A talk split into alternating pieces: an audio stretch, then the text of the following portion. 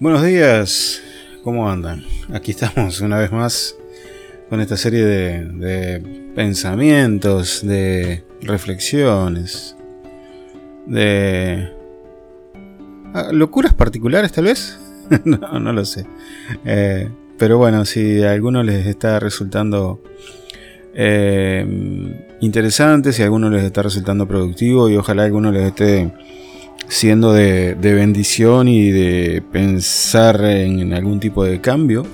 O bueno, si no, este, por lo menos que puedan estar escuchando algo diferente. Y bueno, volvemos hoy con el tema similar al de la semana pasada. La semana pasada estábamos planteando eh, un tema de actualidad como lo es eh, aquel que está seleccionando qué pastor o líder le, conviene más según sus propios intereses eh, particulares, ¿sí? los cuales permiten que ellos les pastoreen, entre comillas, eh, por sobre el concepto bíblico literal y sano del liderazgo instituido por el propio Cristo. Habíamos mencionado que esta práctica es sumamente propicia para quien no quiere confrontar sus actitudes, sus pensamientos y sus conductas, pero básicamente es peligrosa y yo diría que está suicida para una vida espiritual presente y futura. Ahora quiero tratar la otra punta de este tipo de relacionamiento líder-liderado. Eh, la hermana Nancy la semana pasada, luego de, escuchar el audio, eh, teníamos una serie de, intercambios, podríamos decir, en cuanto a, la otra punta que se da en este aspecto, y es el que quiero hablar hoy. Eh, yo la voy a llamar de simbiosis parasitista o parasitaria. Así que vamos a, definir lo que es la simbiosis. Según el diccionario, se aplica a la interacción biológica, a la relación estrecha y persistente entre organismos de diferentes especies.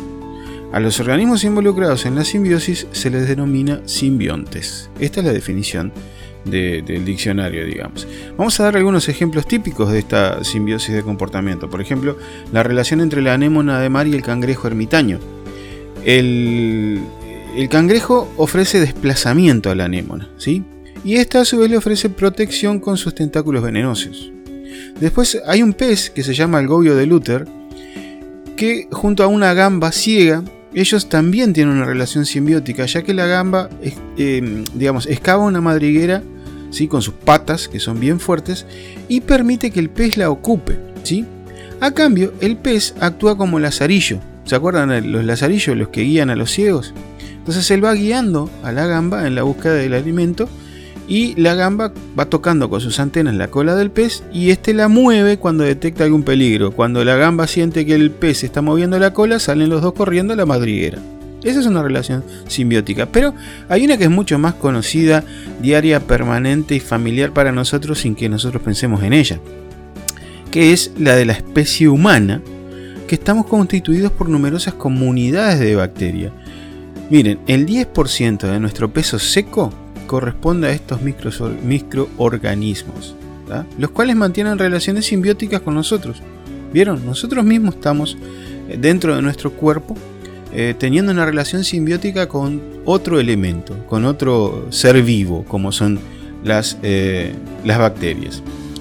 Ahora, ¿qué tiene que ver esto con el tema que venimos tratando? Bueno, muy bien. Lo que tiene que ver es es muy fuerte, digamos, eh, en cuanto a la relación del líder liderado. Eh, yo podría hablar por experiencia propia de este tema, pero no lo voy a hacer porque no considero que sea correcto. Así que lo que voy a tratar es de temas que hoy se están viendo. En este tiempo de pandemia estamos viendo muchas de estas cosas en medio de las comunidades de fe o algunas que dicen ser comunidades de fe.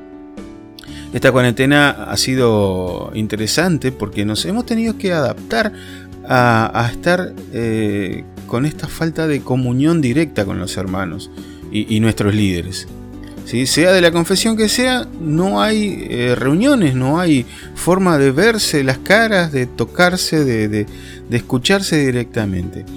Y no ha sido fácil para ninguno. Para nosotros es, eh, es duro porque se extraña mucho el el poder juntarse a, cantar, a alabar a Dios, a, escuchar los mensajes, las reflexiones de los pastores, de los maestros, el poder conversar, el orar unos por otros. Sin embargo, nos hemos ido reinventando, nos hemos adaptado, hemos avanzado en nuestra vida espiritual y la de nuestra familia, por supuesto, y hemos aprendido a comunicarnos en forma sencilla pero profunda por medio de justamente esto que estamos haciendo, las redes sociales o los multimedios electrónicos. y bueno, aún así, esta crisis sanitaria está dejando dos víctimas fatales por el camino. Uno son aquellos que no saben vivir sin lo que su pastor o líder les dice. Y los dirigentes que no pueden hacer nada si no tienen a quién decir qué hacer o peor aún tomar sus bienes. Y por sus bienes estoy poniendo por medio de ofrendas, de diezmos, de votos y todo lo que ustedes les venga atrás de estas palabritas. Así que bueno, ahora sí voy con la palabrita rara que usamos al comienzo. Simbiosis parasitista, que es su término eh, científico, o simbiosis parasitaria. La diferencia con el concepto que definimos anteriormente de simbiosis es, en la simbiosis los dos obtienen un beneficio mutuo ¿sí? en esa relación. Pero en la simbiosis parasitaria, solo uno de los dos obtiene un beneficio y generalmente en detrimento del el otro en detrimento, yo diría que hasta sanitario del otro, ¿sí? Vamos a ponerlo así.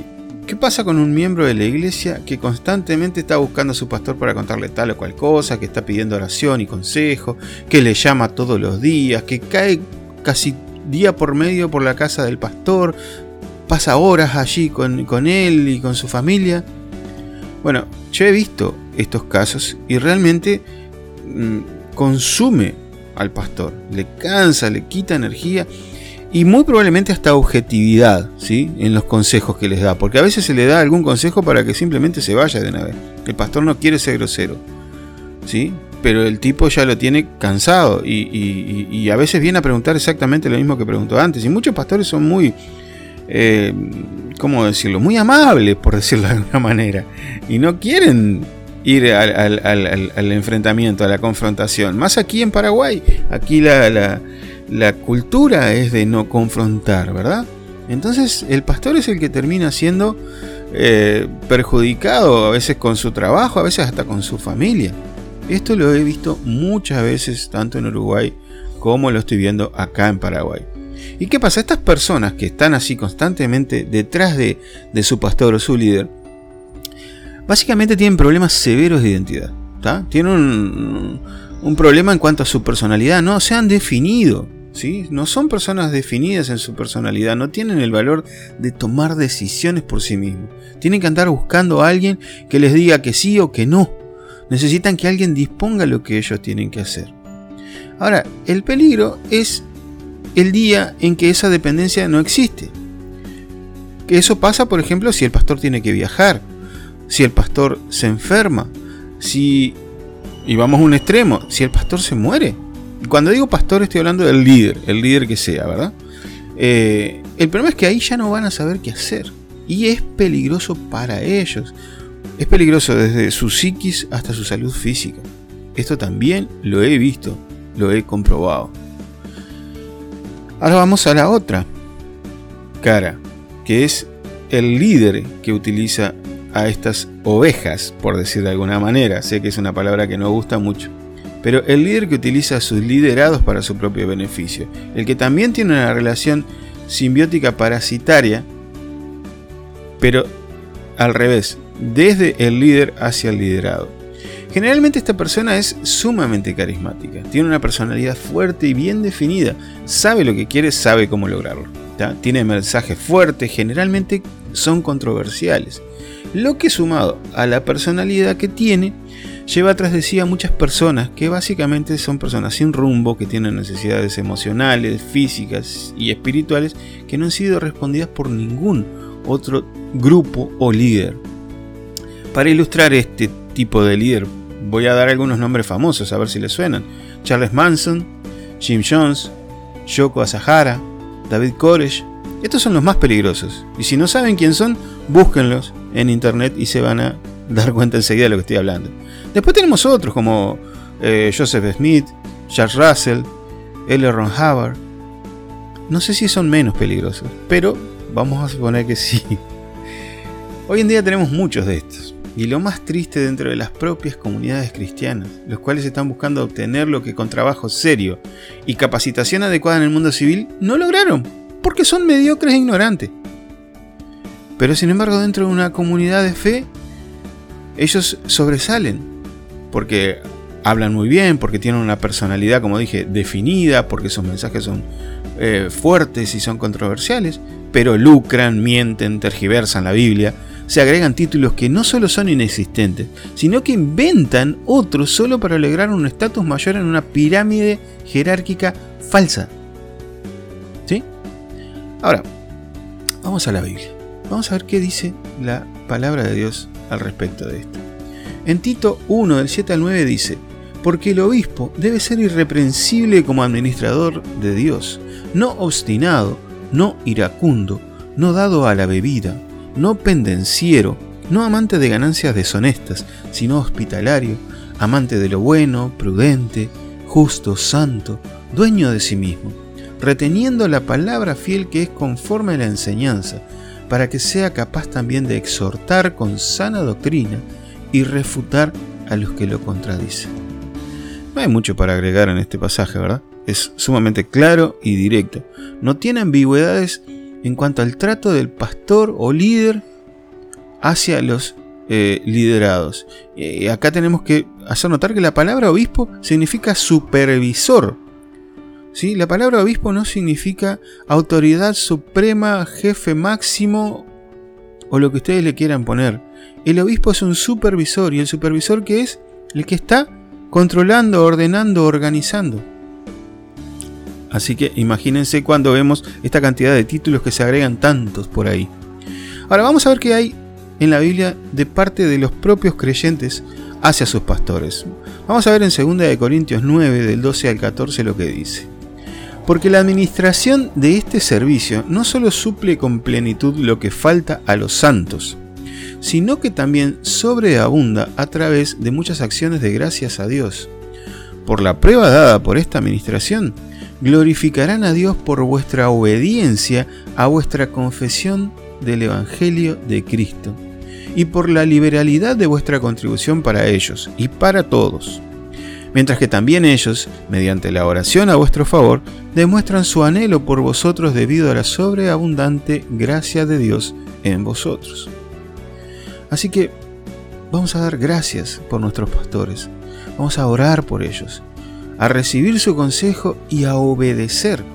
Les vamos a imitar en cuanto a su conducta y actitudes. Pablo decía que todo lo que habían visto de él, lo que habían oído de él, lo que habían aprendido de él, eso hicieran y la paz de Dios iba a estar con cada uno. Si realmente tenemos pastores que se están esforzando en ser como Cristo, en imitar a Cristo, no tenemos más que imitarlos a ellos, que son imitadores de Cristo, como decía Pablo no es necesario vivir de los pastores o por los pastores. Nos corresponde a nosotros tomar decisiones y hacernos responsables de ellas sin culpar a nadie por los errores o exaltar por los aciertos.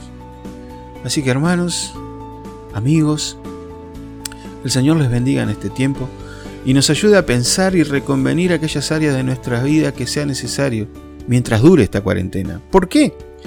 para que cuando termine nos encuentre fortalecidos, maduros, sabios en el Señor, listos para correr literalmente la buena carrera. Y que encuentre a nuestros pastores felices entonces por contar con hermanos dispuestos y disponibles. Dispuesto y disponible no es lo mismo. Dispuesto es con ganas, con ganas de hacerlo. Y disponible es que tenemos el tiempo, que vamos a buscar ese tiempo. ¿Para qué? para ser discípulos y enseñar lo que se nos ha dado a enseñar, que es la gran comisión, ¿verdad? Ir por el mundo y hacer discípulos. Así que hermanos, les saludo con la paz del Señor, les bendigo y, y acá estoy, dispuesto y disponible para sus preguntas, sus comentarios, lo que ustedes consideren oportuno y, y les doy gracias por, por este tiempo que han, han dispuesto para escuchar esto.